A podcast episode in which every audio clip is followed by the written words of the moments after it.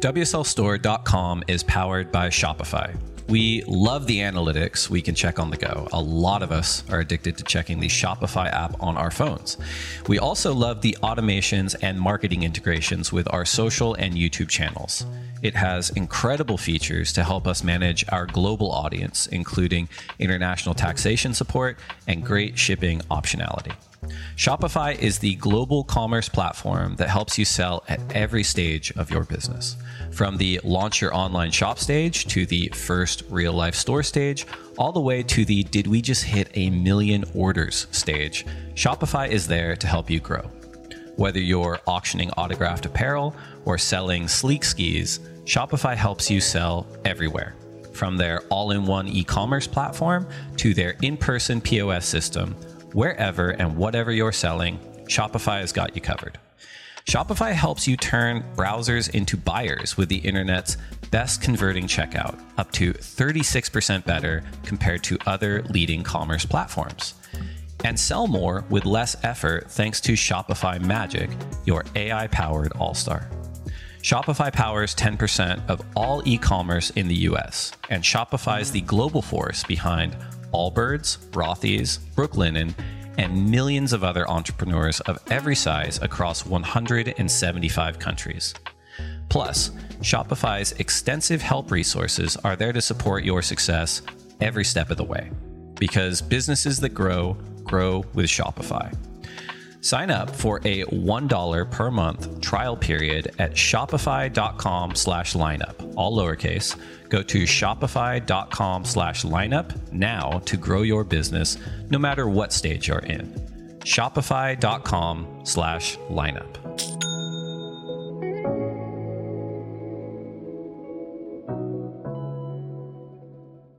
Hello, everyone, and welcome to the lineup with Dave Prodan. I'm Dave Prodan, and this is episode 93.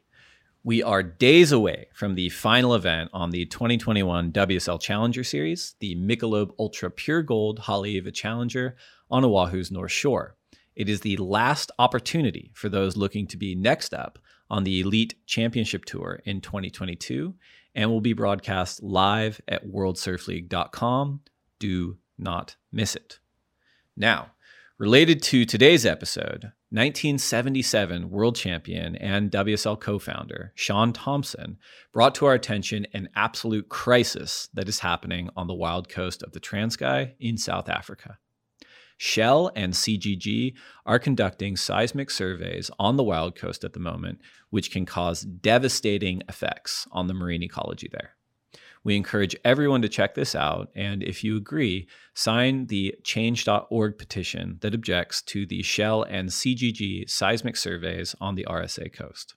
We'll put the link to the petition in the show notes. All right, episode 93. Today's guest is someone who was a late starter in surfing, but rose to become one of the African continent's most celebrated surfers a world amateur champion in 2002.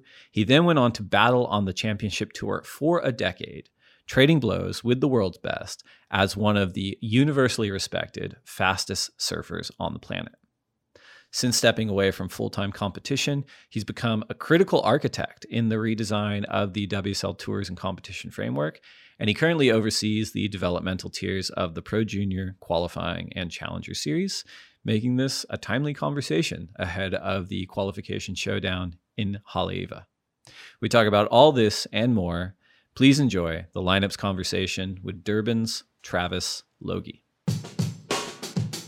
The good old clap, take one. That's right. How many of you knew what you wanted to be when you were seven years old? I did. I wanted to be world champion. Hey, is there honesty involved in this podcast? Can we be honest? You can shut your fucking lips. And then I'll just say, put them up, what? Let's go. He's like, you look too pretty on the wave. Get ugly. We can talk about DMT if you want. I thought you were boxing. All right, we've got South Africa's Travis Logie, the Q Missioner, on the lineup today. Trav, thanks for joining us. Thanks, Davey. Finally, you got me on. I've been waiting for the call up. yeah, yeah, yeah. You're a hard guy to track down. But uh, but how are you doing today? Where are you today? Who are you hanging out with? I'm doing good, thanks. I'm actually in West Hollywood. Good old, good old WeHo, and yeah, just cruising. Went for a quick surf this morning and and back in the in the beast of LA. I'm glad you brought that up because my opening question for you is a direct one, which is Is El Porto the Durban of America in terms of wave quality? Um, jeez, that's a tough one because I don't want to. I don't want to disappoint my friends back home, and I don't want to say bad things about where I live now. But um, no, I, I guess I guess it's consistent. It's really consistent, which is similar to back home. But um, Durban is just it's just the land of the right hander, off the piers, rip balls, and um, El Porto is not really any of that. I guess in the wintertime it can get insane, but um, for the most part it's it's pretty grindy. But it does the job, you know. It, that's not a definitive no. So I think all the El Porto locals should feel like right at home if they go to Durban. Well, I'm there every day pretty much, so it can't be that bad. That's right. Yeah. And, and in all fairness, you have cemented yourself as one of the elite surfers in LA County since you moved here. You're winning board rider events, your clip production is through the roof. You've really assimilated pretty well. Yeah, I guess so. You know, it's just it's just happened organically and I, I love it over here. I've met some really cool people and yeah, like I said, El Porto, there's always something down there. I mean, even on the days it looks terrible, you look at the cam, but and the for, for the, the drive for me is not an easy one to do either. But I normally just put my head down and do it, and I'm always better off for it.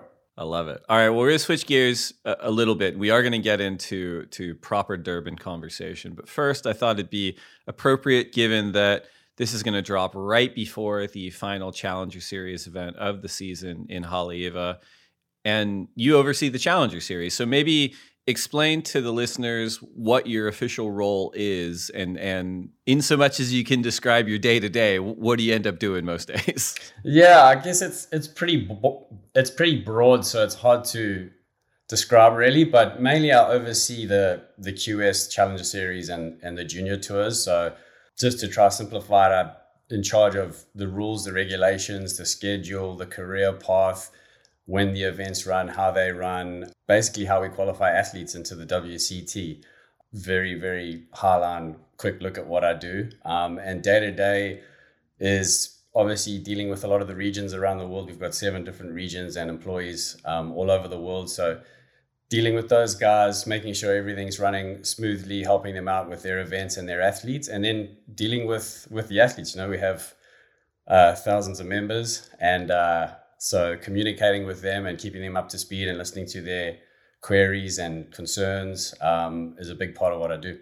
And I, I think we could probably talk about this, but I, am going to screw the years up too. I'm going to say it was probably 2018, maybe on the Gold Coast. And we had the Tours and Competition Commissioner's Office meeting. Um, we're working through a bunch of formatting stuff, which we do pretty much every week. And we were given the task of what would – you know a playoff for the world title look like or what would a single day event look like? And i don't know if this has been confirmed but you were the one that came up with the rip curl wsl finals format. And that really was like the beginning of a journey that brought us to 2021 through covid and all this other stuff. But really unlocking that format and unlocking the thinking of who would be competing and how it would work provided that anchor point through which we reverse engineered pretty much the entire system. You know, the championship tour, the challenger series, regional qualifying series. I guess my question is on the day with our little poster boards on the Gold Coast, were you thinking like, oh yeah, this is going to work? And then, you know, flash forward to lowers the season where you like, I can't believe that worked. Yeah, actually, no. I mean, obviously I blurted it out in that meeting and I, I had that format in my mind for quite a while, but I've always just been that kid in class when even though I knew the right answer, I've always been too scared to say it out loud because I don't know. So I had it for a while. I didn't. It was so radical and so different um, that I never really mentioned it to anybody, and I d- definitely didn't have it completely flushed out. But you know, we had that those two full days of meetings and boards everywhere and post-it notes everywhere and the ultimate brainstorming 48 hours and then we had dirk came in and and just the way we were the the problems he was describing to us and and the solutions that that format just applied perfectly and after like thinking about it for a couple hours i was like i'm gonna i'm gonna say it and then i I blurted out. The, I called it at the time the linear format. I guess you could say it's vertical or whatever, but just in my mind, I had it going linear. And yeah, it uh, it it ticked all the boxes and solved all the problems, and and we got to have a winner on the the final heat of the year, which is which is awesome. And I, I guess the numbers proved us right at the end of the day. And and props have to go to to the leadership team for for implementing it because it's one thing coming up with the format, but believing in it and going through all the steps because it wasn't easy getting there and getting everyone to believe in it. So, um, yeah, super stoked to be a part of that process. Yeah, it's funny because it, it it is really like the most important moment for certainly our company. I'd argue, kind of like surfing writ large uh, every year. And you're right, we did have like a two day post it notes, things everywhere kind of session, but then you know, you, whether you marinated on the topic for a couple hours or not, when you explained it, it was very clear. And it took like five minutes and we wrote it up on the board and we're looking at it. And then we're like, yeah, that's probably good enough, at least to kind of like go out to like other conversations with and see what it works. And then every time someone brings it up, it's like, well, did it take years to develop? And I'm like, no, Trav like nailed it in five minutes. And then we kind of just were like, this is ready, it's baked, we're gonna see how it works. And that was my experience on the day too, because it really played out in the sense of okay, how are you going to create something that doesn't create too much of an advantage for one surfer, but also doesn't disadvantage the surfers that perform throughout the year? And it really kind of played out almost perfectly as a proof of concept, right? Like you had certainly on the men's side, you had Gabriel who'd had such a dominant year and was like the best surfer of the in the world in a lot of ways, beating an on fire Filipe Toledo, who people were calling the best surfer at lower trestles, in large part because of the format. Like Filipe was just kind of gassed by the time he ended up getting to Gabriel, and and it kind of worked out as intended, which is kind of rare for us to happen at the WSL. Yeah, I mean, even even after that meeting, and we we discussed it afterwards, and it sounded like a good solve and a, and a, and a great format and, and an exciting way to end the year. I still wasn't super convinced, and what what really got me across the line on the whole thing is when I went home a couple days later, and I and I started putting in the names of the last couple years, the top five surfers, and I was like, holy shit, this could be freaking exciting, like really really cool. And the fact that you know it it still gives so much value to the whole year because being every rung higher on that ladder at the end of the year is so important. I mean, the further back you are, your odds just drop off so dramatically having to surf against that caliber of surfer and get through that caliber of surfer. So if you do, it's really hard to argue that you don't deserve it because you've gone and you've beaten the best surfers in the world back to back to back. And so yeah, it's it's really cool. I'm I'm stoked it went off so well, and uh, I think it was a great year one for it for sure. Totally. And as we said, that was the. Anchor point in how we reverse engineered the design of pretty much everything. Um, you know, when we when we worked on that linear format for the the Rip Curl WSL finals initially, we we hadn't. I don't think we even had a concept of a three tier system or a challenger series kind of existing in this middle tier. We obviously had high profile QS events, but it wasn't the same thing. And you know, we had COVID hit and, and, and sort of a, a janky 2020, 2021 implementation. 2022, we're planning on kind of the full flight of implementing this three tier system. But you've been in the thick of it. You've been in the trenches on the Challenger Series this year. What have been some of your observations just from the events we've had, um, how it's been working from a design standpoint, and and what you've observed in the surfers in terms of, of, of pluses and minuses for, for the Challenger Series? Yeah, I think the whole restructure of of qualifying through the regions onto the Challenger Series has been really positively received. The feedback has been amazing. And then it was all down to execution. And I think that's gone off really well as well. The events have been insane. Um, and really looking forward to see how it rolls out in the future when we have more more challenger events for next year. And you know, the whole thing just made sense to when surfers leave their region, they're leaving for the highest level event besides the CT that they go to. So it's more points, more prize money. So in the old model, although it's it worked and, and it, it functioned and we qualified the right surfers for the most part, once you were finished with the juniors, you just had to fly around the world and uh, keep going um, and spending thousands and thousands of dollars. So, like you said, we were looking at implementing something like this model maybe um, 23, 24, even 25, and slowly grandfathering it in and just putting more and more importance on the regional tours. Um, but then when COVID hit, it kind of was our opportunity to reset, and we really didn't have a choice. Like having international travel for for the Challenger Series and the CT at the moment is, as you know, and everyone knows, it's it's challenging as it is. So to have that factor for every level of QS, even the smaller ones with less prize money and less tourism money out there, it, it just would have been really challenging. So keeping everyone and, and getting the best of each region to the Challenger Series, Buff is a way better model. Um, it's way better for the surfers. It's less traveling, and when they do travel, they're going for the for the biggest and best events. So it's worked out great so far. The the level of surfing is um, like I even said at the US Open, I couldn't believe how high the level was. It was the highest level I've ever seen for a, for that level of, of event, Challenger Series or 10,000. I think having some time off for the surfers was actually beneficial. Uh, a lot of them raised their game and um, also just getting, there's some new faces around because we were able to use the regional tour. So um, another, another positive byproduct of it is that it really opens up the opportunity for everybody.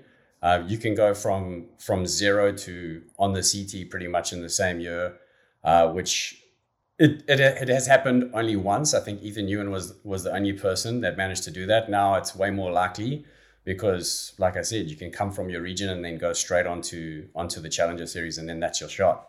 So yeah, it's really exciting.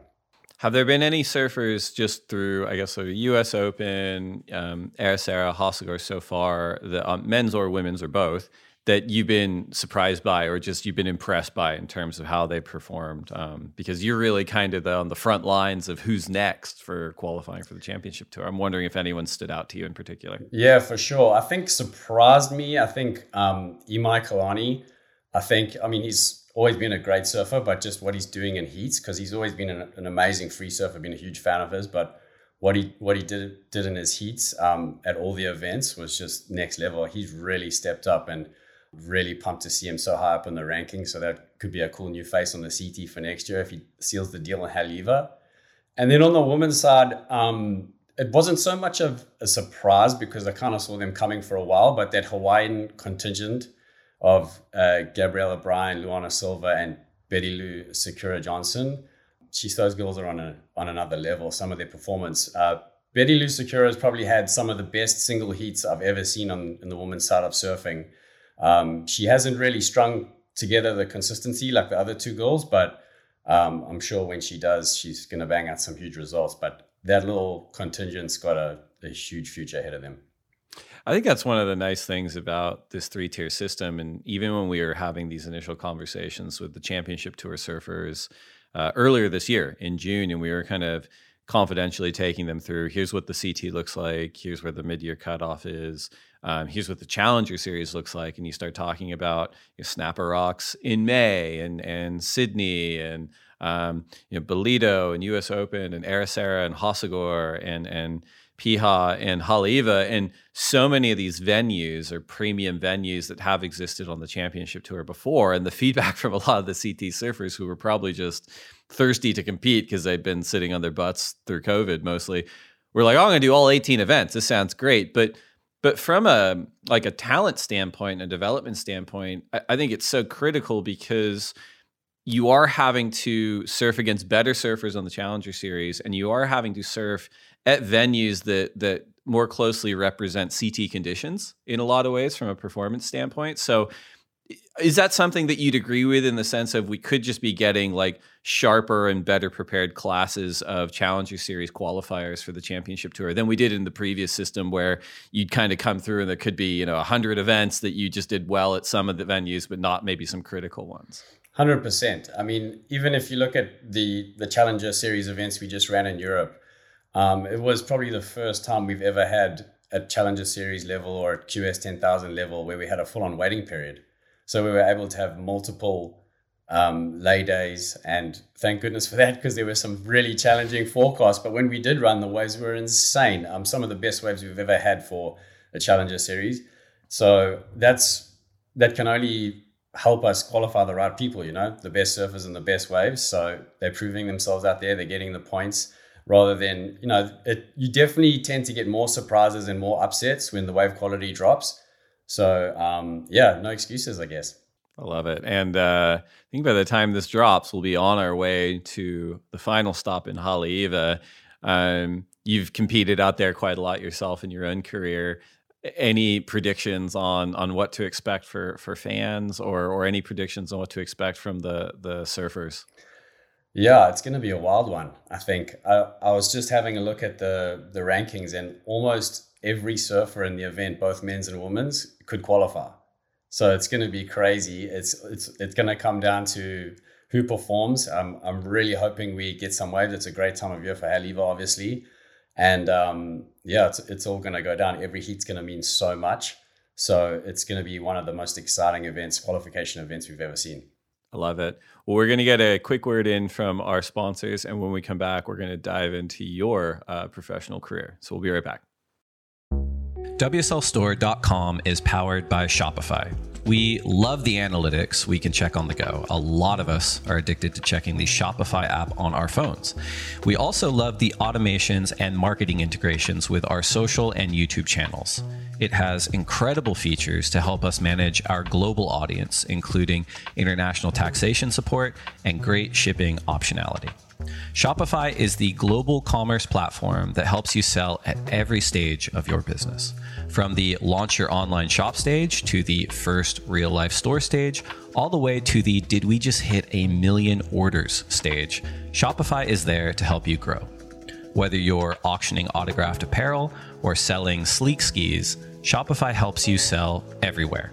From their all in one e commerce platform to their in person POS system Wherever and whatever you're selling, Shopify has got you covered. Shopify helps you turn browsers into buyers with the internet's best converting checkout, up to 36% better compared to other leading commerce platforms. And sell more with less effort thanks to Shopify Magic, your AI powered all star. Shopify powers 10% of all e commerce in the US, and Shopify is the global force behind Allbirds, Rothy's, Brooklinen, and millions of other entrepreneurs of every size across 175 countries. Plus, Shopify's extensive help resources are there to support your success every step of the way. Because businesses that grow, grow with Shopify. Sign up for a $1 per month trial period at shopify.com slash lineup, all lowercase. Go to shopify.com slash lineup now to grow your business no matter what stage you're in. Shopify.com slash lineup.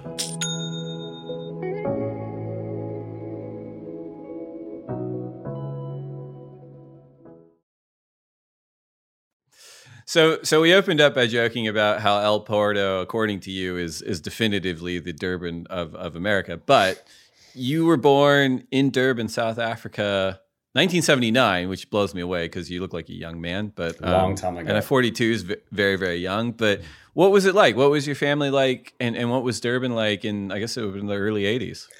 Yeah, it was an interesting place to grow up. I mean, you, when you're that young, you're completely oblivious about all the stuff that's going on around you.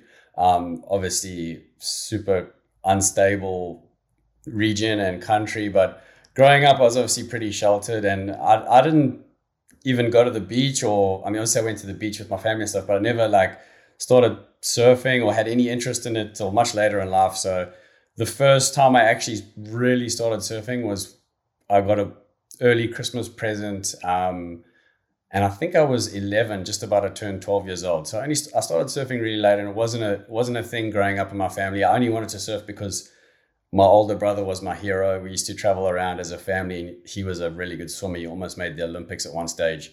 So my whole childhood was traveling around the country, watching him swimming, watch uh, winning swimming races.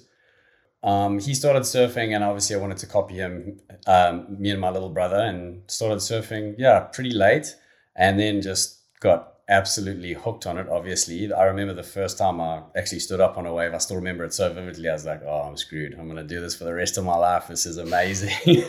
so yeah, I started surfing relatively late. And then, and then all, all through um, high school, I, I wasn't allowed to surf during the week. So I was only surfing on weekends all the way through high school.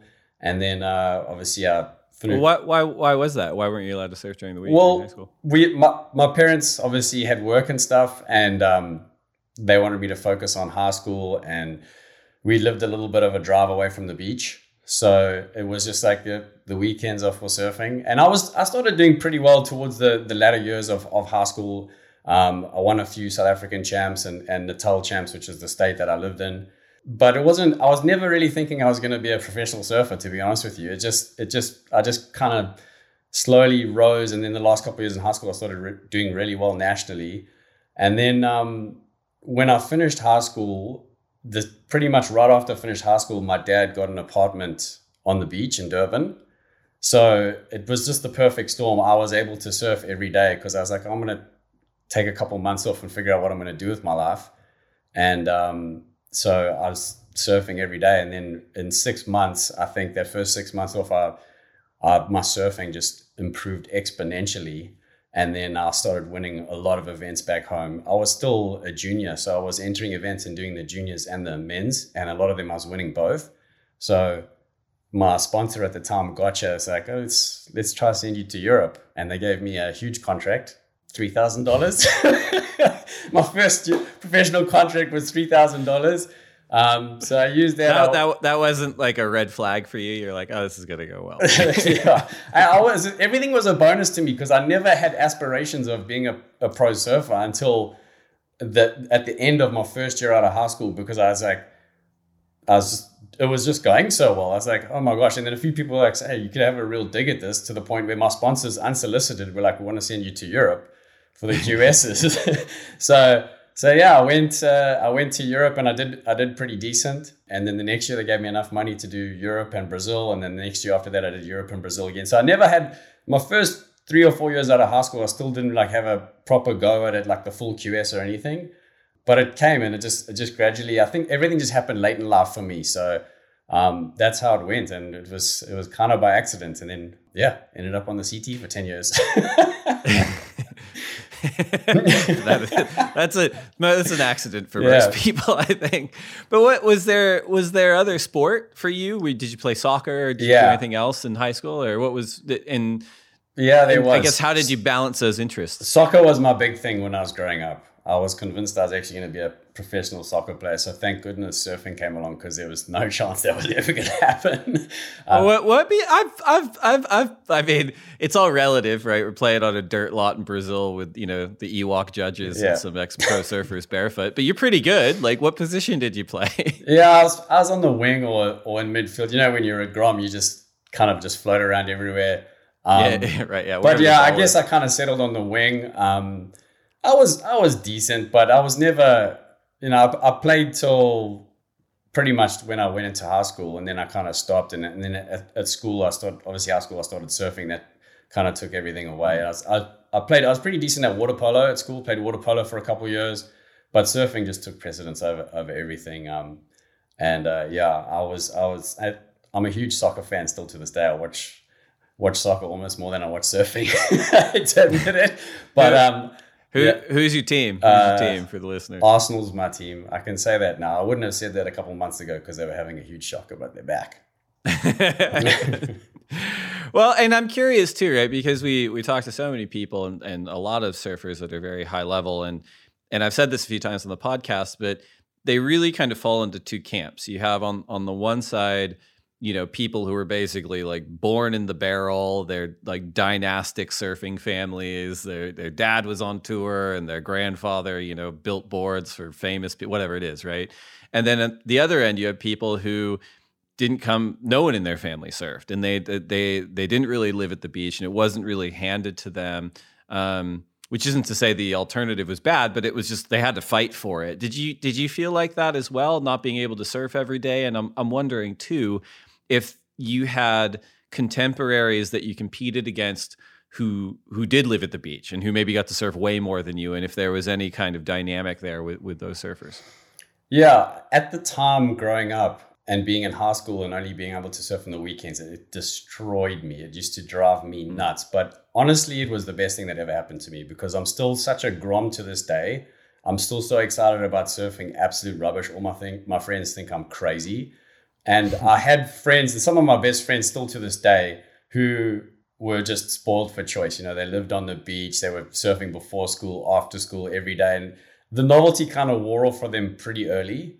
And it still hasn't worn off for me because I think because of those years, I haven't really taken it for granted. Obviously, there's days where I'm whinging like everybody else, but for the most part, I, I just I just remember those times where I couldn't go surf, and it was like, I mean, you can imagine being a young kid and you start doing well and doing well in events. All you want to do is be out there. And then a few of the the guys I was competing against were dropping out of high school and doing homeschooling, so they were surfing even more, and that was hard to take because I wasn't able to do that. But you know, it all happens for a reason. Now, I, I'm convinced that having to do that helped me in the end because um, all those early mornings at Bells when it's freezing cold and you got to go for your warm up surf, stuff like that. It was just a lot, a little bit easier to take, having dealt with all of that growing up. You know.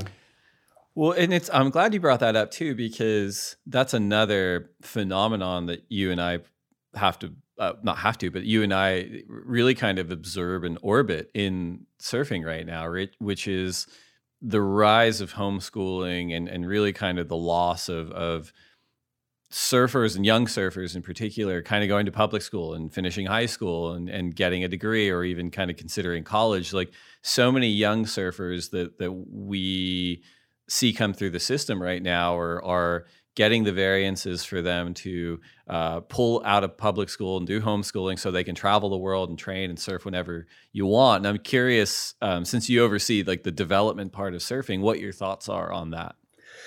Yeah, look, I, I, I don't. It's it's not chemistry, right? Becoming a pro surfer and making it and being successful. There's not one formula to do it.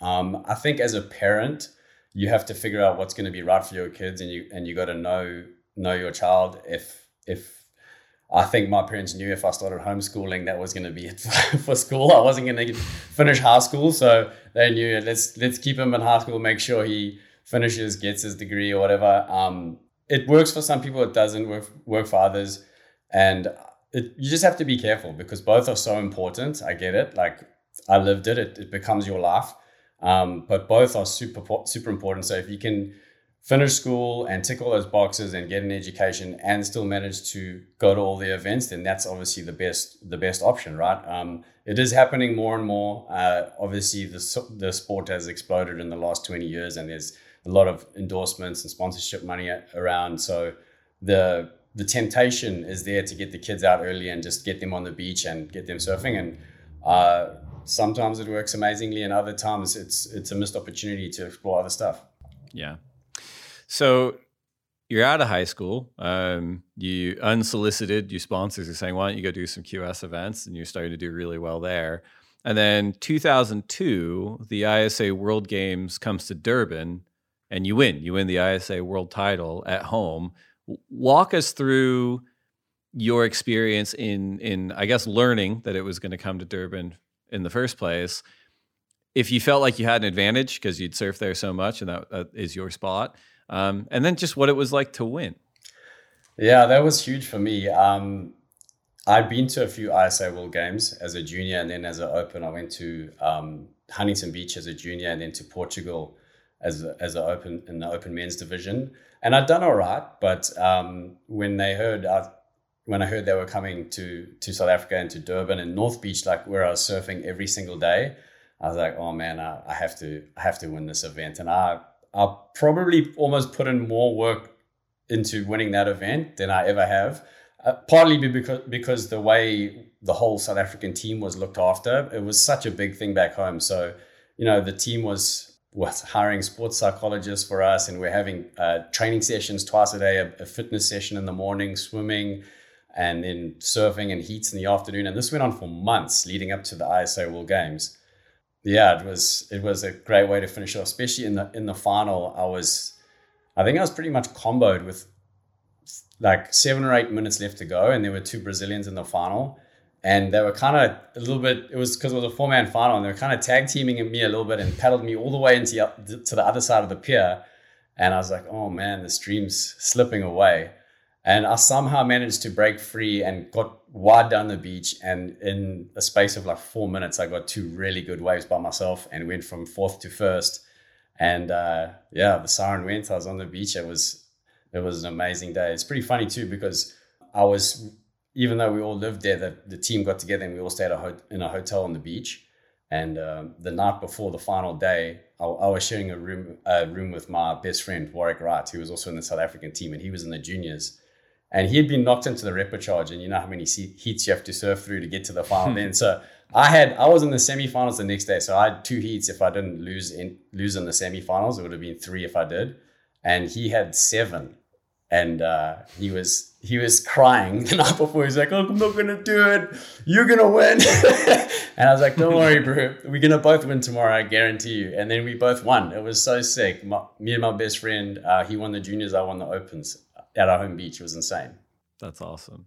The the the note you had on on being so well taken care of and the sports psychologist, and I'm I'm sure throughout the you know coming up on five decades of professional surfing, people have used sports psychs before, but it it you know I started about 16 years ago, and it I don't know if anyone was using one at the time, and it was a pretty uncommon scene, um, and there's probably a lot more. Um, normalized now um, and, and, probably necessary for a lot of people that are trying to win CT events and win world titles. But I, I, am curious in in terms, and I think the listeners would be too, in terms of for surfing, what kind of stuff does a sports psychologist work with an athlete on? Or what did you guys work on? Because it's one thing to be really good at surfing. It's another thing to have the confidence that you can win. Um, and just hearing you talk about it, where your intention is, I'm going to go win this event I know a lot of surfers on the CT that never think that. You know, they're just like, I'm gonna go out and surf my best. So yeah. I'm curious if, if those things are related and and what what kind of things you work on in terms of sports psychology. Yeah, so I've only really done sports psychology as a group like that. there's been a few teams. Our, our, state team back in our provincial team back in South Africa did it a few years as well, where they got a, a, a sports psychologist to come talk to the group for a few sessions, and then the few times I did make the South African team and surf in the ISA World Games they did it a few of those times as well. So I've only really had it in a group, not on a one to one basis. So when it's when it's in a group, it's it's definitely feels like they do sessions where they can get as much information out there without um, wasting too much time. So I'm sure there's more to it, but most of the stuff we're working on is just visualization, um, calming them out, basically meditation, um, and that helped me immensely. Like I, I've never had a problem with strategy. I've never had a problem with nerves in heats. I, I, I've hardly ever got nervous for a heat. I'm way more nervous to do this podcast than I ever was to surf any heats on the CT. It's weird. But I think just being able to learn how to properly visualize and meditate and calm, just to even have a greater laser focus when it comes to those small moments in a heat, and just to know that you've you've been there before and this is how it's supposed to happen and not not to let anything affect your your mood or your focus. And that really really helped me. And it also it gets a lot of the distractions out of the way because if you're spending a lot of time meditating and focusing it kind of gives you the direction on the on the days off in between heats it gives you a direction to follow which is going to be responsible because it's going to get you to your end goal um, so it was kind of like a little reset I was just doing every single day that, that I learned through the sports psychologist. I'd, I'd do my visualization, my meditation, and then it would set me up for the rest of the day. And I I would everything was geared towards the goal, you know? Um, whereas without it, you know, there's just so many distractions, especially when you're a young kid and you're traveling around the world. So it helped me to win that event. It definitely helped me. Um, I took those principles and what I learned to to qualify and, and make it onto the CT too. Hmm. You you mentioned Warwick Wright, and and you know he's one of those surfers who did hit the international stage, and South Africans have been represented on tour since it started in 1976, but the representation's been pretty sparse in terms of uh, what percentage of the tour they've been making up compared to you know Americans or Hawaiians or Australians or Brazilians. And we've heard a lot of South Africans talk about the challenges of breaking out of South Africa, despite the fact that the waves are so good and the collective talent of surfers in that community is so, so high. There's just a lot of challenges in terms of getting the financial support, logistically being able to travel the world and and and just create a career for yourselves. Is that something that you experience too? Yeah, I, I've heard that a lot back home. To, to be honest with you, I, I call bullshit on it a little bit. Like it is, it is tough, no doubt, coming from a third world country. It's going to be a little bit more expensive. But this, when you do leave, there's so much opportunity out there. It it has that excuse has become kind of a crutch for a lot of surfers coming out of South Africa. Um, it's it's kind of already their excuse. Um, so they're going to go and a lot of them will go and party and not do tick all the boxes. Obviously, right. there's a lot of great surfers that come out of South Africa and they do all the right things and they still don't make it. That's just sport. But I do see that excuse sometimes used as a little bit of a crutch, a crutch because I mean, there's great surfers coming from places that are far tougher to come from than South Africa. Mm. A big problem, I think, it's just tough to leave because the waves are so damn good. Um, right. The waters, especially in, in Durban, the water's warm all year. There's waves all year. So I mean, when you're traveling and then now all of a sudden you're competing, sometimes it's going to be in beach breaks and one foot waves, freezing cold, every free surf. There's hundreds of people out there. You have to really be in it. You have to keep that intensity through some seriously difficult days and difficult conditions. And you have to be a little bit insane. And that's because you lose so much. I mean, especially on, on the QS and even on the CT, you lose so much that um, if you if you dwell on it too long and you give yourself too many excuses, it's it's not sustainable. So you just have to mm. keep on going no matter what the conditions are, no matter what hands you've been dealt, and just keep chucking. That's how you can have a long career. So yeah, it's it's definitely been used as a little crush. It's they're not it's not 100 percent wrong because it's mm. tough, but there's like I said, there's there's surfers coming from way tougher regions and and becoming world champions. So right. it's doable. Growing up in South Africa and surfing that coastline as much as you have, it, it's world famous for being um, very active uh, sea life. Um, we saw in 2015, you know, the the incident with Mick at, at Jeffreys Bay. I, am curious, you know, if you've had many or any uh, run-ins with sharks surfing in South Africa, and and uh, if so, you can tell us about it, and if if so, and if not, what your kind of general attitude is towards you know surfing um, around those animals. Yeah, so in growing up in, in and around Durban, because we surf up and down the coast a lot, um, and you there's some amazing waves, as you know, down around there, that, and there's no shark nets. So you always feel the presence. I've never seen a shark or had a shark encounter in um, Durban or around Durban. My first real one was actually in Jeffreys Bay, down at the bottom of the point. Um, there was no one. There was like one foot, and there was no one out there. And me and my buddy Simon Nicholson were about to jump off the rocks, and there was a little. Well, actually, I just jumped off the rocks and I was paddling out, he he had he was about to jump off the rocks, and as I got out to the back, there was a a seagull floating in the water about ten meters away from me, and I was just staring at the seagull, and all of a sudden, a shark just came and smashed it, and it exploded into a thousand feathers right in front of me, and I was like, "Oh my god!" Uh, you've never seen anyone paddle that fast in your life. I was probably levitating on the way in over the rocks and in, and that was my first ever trip to J Bay. It was my second day there, and I was there for another week, and I didn't surf. Um, I was I was so rattled. Um, but that's the only shark encounter I've I've had in um, ever, and that was in, at J Bay. So I guess I've I guess I've been lucky. Touch wood. Uh, nothing since then. And back home, I guess you you just become used to your surroundings. You know, a, a, lot of people come from overseas. They come and compete or come and surf around South Africa, and it's obviously because of the reputation it has, it's it kind of freaks them out and they struggle to just be in the moment and enjoy. But um, you know, we're just so used to it, it, it just becomes daily life. Um, but yeah, it, not that many encounters to be honest with you. Well, and you still had to go back to J Bay at some point and surf again. And and I always think of that with with Mick and the whole idea that, you know, after the the incident in 2015 and all the I'm sure he would confide that like it, the the incident itself wasn't as bad as sort of the media sort of um, scrum and the media kind of feeding frenzy, for lack of a better phrase, that happened after the fact. But then he kind of secretly went there before the event in 2016 and like went there by himself to kind of surf the wave again, and then. Um, you know, a sort of a tall tale or, or or mythologizing the act, but like ended up winning the event, you know, in 2016, which is incredible. But yeah, I mean, you you eventually had to go back to J Bay and and had to paddle back out. I'm sure it was on your mind. Yeah, I mean, I, I actually often think about that because that's pretty crazy that Mick went back. I, I, think I was just really lucky that it happened so young and it was so mm. early in my my surfing days. Like I think I had been surfing for two or three years when it happened. So you know, when you when you're young and you get th- over things really quickly and you forget things really quickly. Um, I think if that same incident had happened in my adult life, I don't know if I would have bounced back that quickly. Sorry.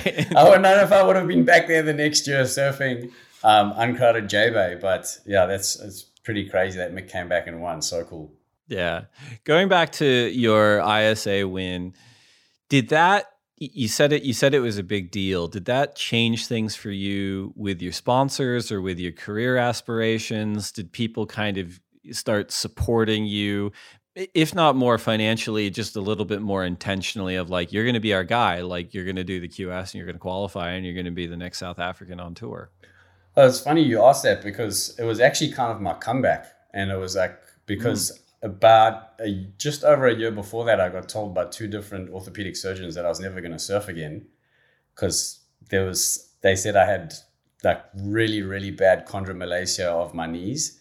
And mm because they just my knees just all of a sudden out of nowhere swelled up. I say all of a sudden out of nowhere. I was playing indoor soccer twice a week, soccer on the weekends, which don't tell my sponsors they'd be angry. Um, but um, so my knees just, especially my right knee, got really really bad and just swelled up, and the swelling would not go down.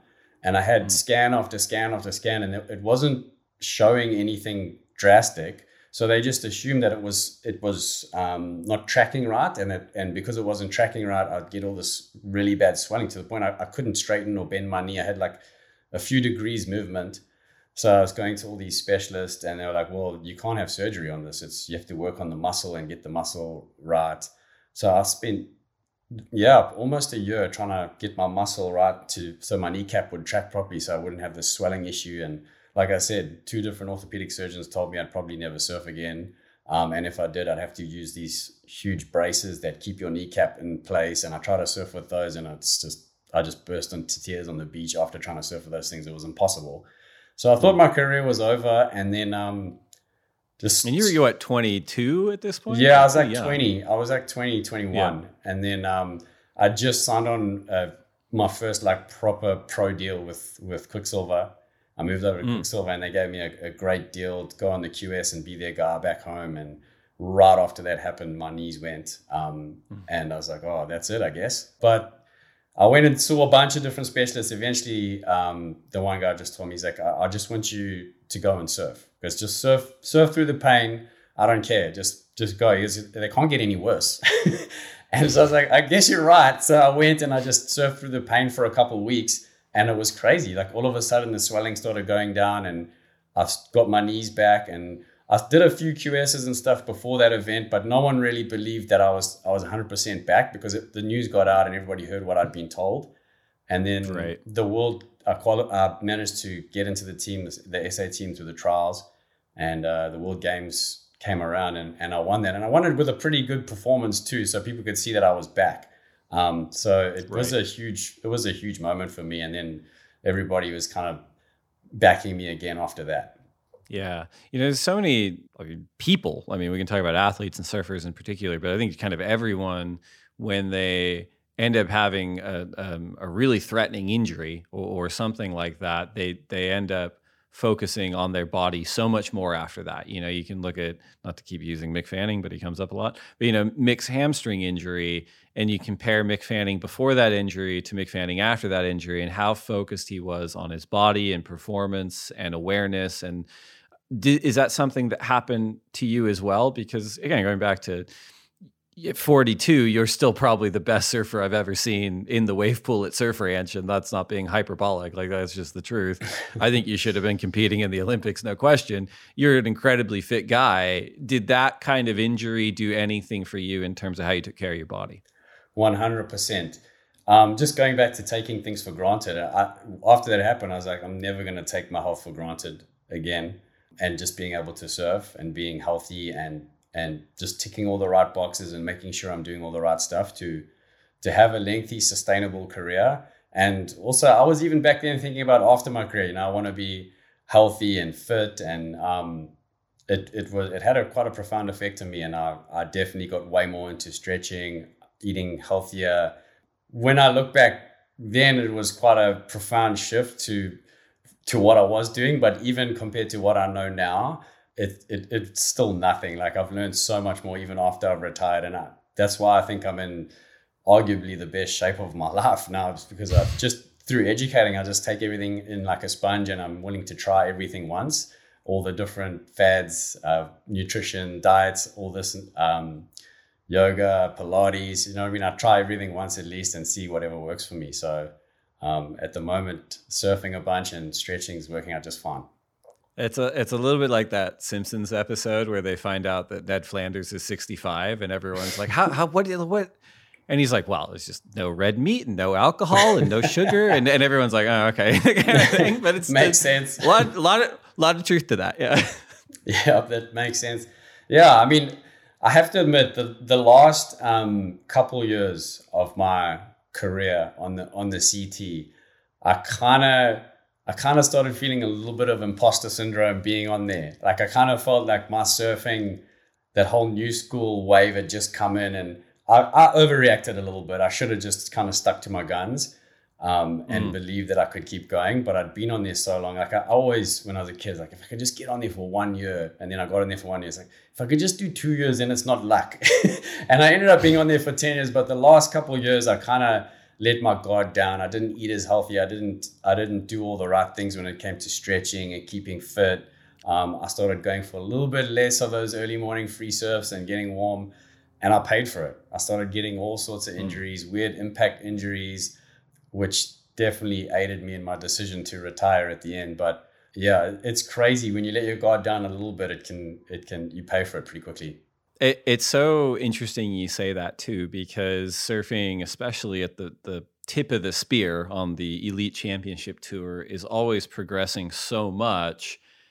But there are elements to like the world's best surfing that are timeless, you know, and if it's speed or power and, and rail surfing, like those will kind of never go out of style. But it it doesn't shock me that and everyone kind of feels self-conscious at some point. You know, I remember um, sitting around Andy and, and a few people when he came back in 2010, and he was kind of confessing that he was so rattled because people were doing, you know, rodeo flips and heats and like these tweaked out airs and stuff, and he felt like his surfing was not cutting edge anymore and it was it was so hard to hear because it's like oh my god man if you just surf the way you surf even at 80% like you were still an elite level surfer because of all your talents but it is hard you know when the media is talking up a certain kind of surfing and the judges are maybe rewarding another type of surfing and it's one of those things is is that is that similar to kind of how you felt towards the end too totally 100% i think I think a lot of us felt it too. We kind of kind of felt we were getting left behind a little bit.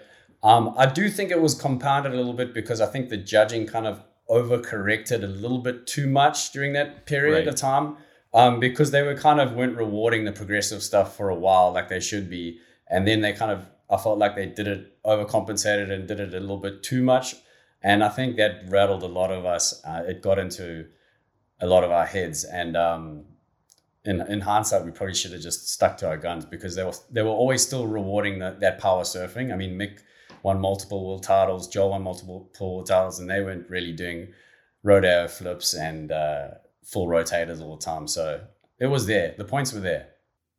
I'd imagine too joining the Quiksilver team. Um, I think you said early early oddies, like 2001, 2002, around then. But you were on that team for a while, right? Over a decade at least. And being a teammate with the likes of Kelly Slater or the likes of Freddie Patacchia or Dane Reynolds and, and all these sort of elite level surfers, and you were amongst them, that must have been a cool team to be a part of. Oh, it was so fun. We, we had the best time, our little crew that we had. Yeah, it was Tiago, Jeremy, Freddie, Dane. Dane was on there for a few years. Obviously, Kelly, um, and Belly would look after us. And uh, yeah, that was those were the golden years, you know, when the Quiksilver would get us a big mansion somewhere and if they'd fly in a chef and we really got the treatment. It was really cool and it was we had such a really cool supportive uh, group going around together. So yeah I, have had very fond memories of those years for sure. Big indies trader for boat trips and you know just hanging out not having not having to be in young guns but just hanging out. Like exactly. Yeah yeah it was good times man as far as your performance on the championship tour you know decade on there what were some of the highlights for you? It, it could be certain events it could be certain venues or just or even just the way you felt like you were surfing. What are the moments that stand out to you as kind of the the peak moments for you competitively on the championship tour? Yeah i guess the the, the two biggest moments I, they weren't really super headliney moments, but it was just also just because of the con- the context and the circumstances I was in at the time. Was I guess I think it was Chopes in 2011 when I was the replacement mm-hmm. surfer the whole year, and that's when they had the mid year turnover and the cut. And I was the replacement surfer in a few CTs, and I got into J Bay and got through a heat or two and got some points, and then I got the late call up into Chopes, and I knew that um, because I wasn't guaranteed into New York, the event after that, before after the cut, I knew that I had to get a third at Chopes to qualify to get onto the CT. And I came in as a replacement, flew in. I got there on the morning the event started, and on borrowed boards, I borrowed boards from Alain Riou because I was in France doing the QSs, and my biggest board was a five seven. so and it was it was huge that was, year. Yeah, the the code red year it was gigantos. I was absolutely shitting myself the whole event. Um, but I needed a third, and I went and got a third. Um, it was the scariest week of my life, but it was probably the best week of my life to do that under those circumstances. And um, and then I think it was the year after that we went into we're at Steamer Lane Santa Cruz, and I needed a third again to to qualify before going to Hawaii because you know pipeline's almost a write off. You never know who you're going to get. It's so hard to get points there. So I was like, damn, I need a third to to be on tour next year. And I went and did it at Santa Cruz as well. I'd, I'd never really surfed there before, and I'm always pretty bad in cold water. And everyone's like, you have to use booties, and I cannot surf in booties. Um, but luckily, the water was uh, weirdly really warm for that time of year, so I didn't have to surf in booties. And I went and got a third. Um, knocked out by Taj, who had my number for a big part of my career, but still got the third and requalified. Yeah, I remember that. I think that the year that you got your third in Tahiti was also the year that you drew compatriot Jordy Smith in round three. And that weird thing happened where he, he got hurt. Yeah. And then the officials stopped the heat and then yeah. restart. And then there was a resurf, which rarely, rarely happens. Yeah. The first time ever. It was uh, a big deal. And uh, yeah. It was the- yeah, yeah, yeah. And I'm sure, I'm sure it was you must have been experiencing a mix of emotions because you had so much on the line for yourself and then you've got it's happening against you know probably someone that you're close enough with in the sense of another south african and just having to go out and be like all right let's go do this again. Yeah. I'll have to beat him again. Yeah that was such a weird day. I mean jordy was my best mate on tour. We before i started traveling exclusively with the quiksilver tour jordy and i traveled together. And that was such a weird day because the waves were so gnarly I was stoked I lost, even though it was the first time ever in history that ever stopped a heat for an injury and then restarted it and finished it. So yeah. I, I, guess when when he got injured, they stopped the heat for nine minutes, and it made it, it. Our heat ended up being thirty nine minutes long, and at the end of thirty minutes, I was in the lead. So technically, I won the heat, but they extended it, and then he got a wave at the end after being injured and and went into the lead, and then he won the heat. So the, neither of us wanted to resurf. He he thought he had won, and I thought, hey, after 30 minutes, I was in the lead, so I should have won. But I was like, uh, it's all good. And I also in that heat, um, climbing onto the jet ski, the jet ski driver pulled off before I got my other hand on. So. I had I was holding on with just one hand on the on the rope, and the jet ski driver pull, pulled off, and my shoulder went out. So I was like, oh, my shoulder's done. Um, I'm just gonna chill. You're good, Jordy. It's it's fine. But I probably should have been in the in the next round. It's all good though, because it was just I was so scared. But then um, Kelly, Kelly was like, "No, nah, no, nah, come with me, come with me," and he puts me on the ski and he drives me to the doctor. He's like, "Whatever you put in my foot that one year, put it in the shoulder." and I was like, "Well, Kelly's Kelly's a nice guy. He's looking after me." And then I realized. Kelly and Jordy were one and two in the world at that time. resurf. Um, anyway, I, I, guess we, we had to resurf the heat, which was the, the right thing to do at the end of the day. And um, we both paddled out there and we were just looking. at Our, my shoulder was a wreck and his ribs were all torn up. He had like torn his muscles and his cartilage in between his ribs. So, and we were surfing the scariest waves of our lives. So we are kind of laughing, but also kind of like just terrified. And uh, it was super low scoring, but I got him that heat and then end up uh, making it to the semis and requalify. But it was just a crazy event. In your 10 years on tour, you know, 2005 through through 2014, your ranking hovered sort of in the 20s mostly the whole time and that was uh, for a long time that was that was middle of the pack because there were 45 surfers on the men's tour before the field reduction when you were on tour and in, in at that kind of level did your goals change? Like, did you kind of were you frustrated that you weren't breaking into the teens or into the top ten? Did you feel like you were surfing as well as you could? Was there a world title, you know, on your on your mirror that you wrote down and said, "I'm this is my goal"? I'm curious to understand what your your thought process was in terms of career success on the championship tour throughout the decade. Yeah, I got super frustrated actually because I just wanted to see progression. I was never like I'm going to be world champ this year. I, I I maybe would have got there if I saw the progression and and I showed signs through my career. Like in 2007 at the halfway mark, I was in the top 10, and then I got injured and missed the rest of the year. So that could have been a really promising year. Mm. Um, 2006 actually, I think I finished in the in the low 20s as well, and I surfed. Although I didn't miss any events, I surfed a bunch of those events with a dis- dislocated big toe. Um, so I probably mm. could have got through a bunch more heats than I did for half of that year. And um, so there's a few, there's definitely a few points I left out there in my career, unfortunately. But I definitely felt a lot of frustration, especially the, the back half of my career on the CT, that I was just kind of always in that same spot and just on the bubble the whole time, which was a bit of a stress because, and also it meant a lot more traveling because I was doing the QS as well on a few of those years. So yeah, it, it was tough to take, but then at the same time, I always I always did feel very grateful to be doing what I was doing, especially having the upbringing I had, starting surfing so late. I, I always try to put things into perspective and go, although I'm bummed I'm not getting to where I, I want to go and what feels right. I mean, like what I've done, I, I feel like I've overachieved massively. So it was it was a weird mixed emotions kind of thing. Yeah, and I mean, for his, it, it, the CT is so interesting to me because every surfer on there, or more or less surfer on there, from the time they're very little, has basically been told you're gonna be world champ. You know, and so few of them ever even put a competitive singlet on, let alone do well enough on the QS, let alone even make the CT, let alone even survive on the CT for a year. So it, I think it is all relative and about that perspective. And having done what you did for a decade and the performances you put in and the moments that you had is priceless and it's super impressive and the fact that you're still i would say this like for for for maybe the judging shifting in a certain direction for a few years i'd actually think that the judging would reward your surfing today at 42 maybe better than it did you know 10 years ago which is interesting to me.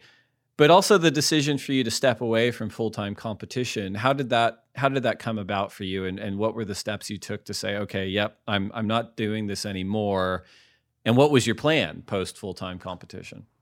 Yeah, so I knew it was kind of, I was getting kind of towards the end when I wasn't stoked when I won heats. Like mm. I just, I didn't get that, that same feeling of happiness and euphoria like after winning a heat, but I was still getting devastated after I lost heats. So it was kind of just lose lose. And I was just going from event to event to event. And even when I did really well, I just wasn't that happy. Like I, I just, I think I just run its course. I realized I wasn't going to win a world title. I realized I wasn't going to break into the top 10. And like I said before, I, I, had this kind of weird imposter syndrome feeling where I didn't, I didn't feel like I deserved to be on there. In hindsight, I know that's all, that's all nonsense. And I probably should just, it's the best career in the world. I probably should have just put my head down. But, you know, at the, at the time, that that's what it was. So yeah, a big part of that was, was just how I was feeling, whether I was winning or losing heats. And then um, on top of that, I'd kind of decided I was um I was probably going to be my last year on tour, probably midway through that last year, which was 2014. And then about a month after that, I, I got to France and Paul Speaker, who was the CEO of of WSL at the time, just approached me unsolicited and said, "Hey, when when you when you decide to hang up your boots, whenever that is, um, there's always a spot for you at WSL. We want you to come on board." Um, and help KP out. So, um, and I was like, oh, that that could be a pretty cool gig to look into. and then I was like, well, it just so happens that I actually am retiring this year because I made the decision and I, I, did an announcement like two weeks later, and uh, the rest is history. And here we are. Here we are. And we're going to get to that history in just a minute. We got a couple more topics and some listener questions for you, but we're going to take one more quick break to get a word in from our sponsors. We'll be right back. All right, so so we've done ancient history. We'll do we'll do present day history. You mentioned a really really close relationship with Jordy Smith. Um, you guys are both from Durban. you've probably more so than anyone else um, had an insight into who he is and his talent and his career growing up for him. What is your take on? I, I, could ask you a billion questions about Jordy Smith, but we'll just keep it specific. What is your take on where he's at in terms of talent, motivation, career heading into 2022? Jordy's an absolute beast. I mean, I, and and I mean this, and this this is I mean this completely as a compliment. He's massively underachieved. Like it, it honestly freaks me out that he hasn't had two world titles, even three world titles, for how good he is and how well he surfs, how well he competes. Um, it freaks me out just being a friend of his that that he hasn't got there. But having said that, I think he's one of those guys that the way he surfs, how technically proficient he is, how little energy he like needless energy he expends when he surfs he could have a career another 10 years easy on his career. And i have no doubt that he's going to be in multiple world title sh- shouts in the future. So the dream's definitely not over. In fact he might even be in a better headspace than ever to achieve that just with everything that's happened he's he's taken some time off he's now had a, a child he's really settled so I, I just think that yeah, he's he's definitely underachieved in his career, unfortunately, but he's got uh, he's got the talent and he's got the drive. Um, he seems very very focused and and raring to go, which is always a good thing. So I'm I'm looking forward to seeing how he does this year. It it is like I, I guess if if you weren't around for it and you weren't close to it, in in some sense, you know, when he I think it would have been 2000 I want to say 2008, 2009. It was the year that he moved from Billabong to O'Neill. He didn't have stickers on his board. He won the QS by a huge margin. He had all these like banger video parts and like um, Stranger Than Fiction, whatever other films were coming out. And the hype around him was so, like really uh, kind of unprecedented in a lot of ways, you know, and and it, it was almost a de facto it was almost de facto that he was going to win multiple world titles and be in contention as his rookie season, you know. So uh, a, I think that's unfair to put on anybody, no matter how good they are. And B, to actually have seen him weather that and and kind of go up and down through the system and deal with injuries and kind of deal with just growing up as a human being. I, it's almost a success story that he is as fit and focused and surfing as well as he is now ahead of 2022. Just without any achievements kind of mapped to that, you know, and he has achieved, he won CTs and stuff, but I just mean the fact that he's sort of hurdled that, that, really strange time during the 2010s for for surfing. Yeah, when when when Jordy came on, uh, I think because he came on in the same year as Reynolds, I, I, I think that's the most hyped up two surfers have ever been, and I but I also think it's the most valid hype because they were mm. th- those two were, were doing probably the best surfing anybody's ever seen at the time and the most progressive. And yeah it just it just goes to show because I, I, mean i was traveling with him even his, his first couple years on the ct and i would free surf with him every day and just go i, I don't know how this guy loses heats i really don't. Mm. he was always the best free surfer at, at the events no matter what the conditions were um, and then he would he would pedal out and i guess that's just what it's like being being a rookie on the ct you not get you can be the best guy ever but you're not guaranteed to get through heats you still have to figure it out there's kind of a formula to it, um, and it changes from event to event. It changes uh, when the conditions change, and I guess coming on so so young with so much hype, I think he and all we did too expected it to be a little bit easier for him than it was. Mm. But he once once he hit his stride, he really hit his stride, and uh, yeah, he's had an incredible career. And um, yeah, I mean, I say he's he's underachieved, but that's just because I, I, I just know what he what he can get to. And I mean that as a as a huge compliment because uh, I'd love to see him win a world title. I'm such a fan. But yeah, he's had an incredible career and uh, looking forward to see what he's going to do next. Yeah, he's one of the guys I'm most excited to see back in, in full form in 22, fully uh, recovered from injury and with the the schedule we have. And I'm I'm excited to see what he does. In terms of younger South Africans coming up through the ranks, how how how close is your finger to the pulse of the next generation of South African surfers? And does anyone stand out to you in terms of who you think will make a crack at the championship tour, men or women? Yeah, obviously we have uh, Matty McGillivray, who who had his rookie year on the CT this year, and depending how he goes in Haleiwa, might be on the CT next year. He's uh he's an incredible surfer. He does really really big turns, and he really excels when there's uh, a lot of swell and a lot of power, which is great for uh, the CT schedule. Um, and then we've got uh, some other kids like uh, Aiden Mason Camp coming out of Cape Town. Really, his he's got insane technique. I think he has a, a lot of potential to potentially qualify eventually. Um, there's a kid out of Durban called Luke Thompson who's got the whole bag of tricks, charges. Um, there's some there's some good talent coming up for sure. It's exciting times for South Africa. I think this next generation could surprise a lot of people. And what about yourself, man? We talked about it. I, I you said you're you're fitter than ever. I, I I will die on the hill of you are the best surfer I've ever seen in the surf ranch wave, which I don't think is an easy wave. Um, you, you're dominating the Los Angeles surfing scene. Like, would you would you consider putting the jersey back on for a QS? I don't know. I think there'd be a little bit of a conflict of interest if I if I did a uh, QS. Yeah, yeah, yeah. But but you know, it's like uh, yeah. It's, it's, say say you know you're living in LA. You got your beautiful wife yeah. Shauna, and say say you're like you know what I'm gonna I'm I'm, I'm, I'm this is all hypothetical. I do not want you to leave. You're one of my favorite traveling buddies. I do, I do not want you to leave. Just for the record, but in say I die and that's no longer a problem for you. Would you, out of sort of grief? quit the WSL and be like, Dave always wanted me to put a jersey on and do the QS. Is that in the cards? I actually, I actually would love to because I have such a different perspective now, especially the le- compared to the latter part of my career. Um, now I would love to compete with the mindset I have now, where I'm not taking everything like it's life or death, and and just you, know how you can get so in your head with things. And, and the back half of my career was kind of when social media came part. I was there reading all the bad comments and just got into this whirlwind. I did that whole thing. All the things you shouldn't do, I started doing that. So um, I would I would actually love to because I miss competing so much. It's one of it's one of the toughest things about this gig, to be honest with you, because I'm I'm a competitor. Whether I'm playing tennis or soccer, I just love it. So I miss competing so much. So you, you never know. One day. All right. Well, you're on the record now, so I, so when I go, you go. Exactly. All right. Well, speak. Well, and, and, fortunately, you know, you work at the WSL, so there's no mean comments coming from social media everywhere.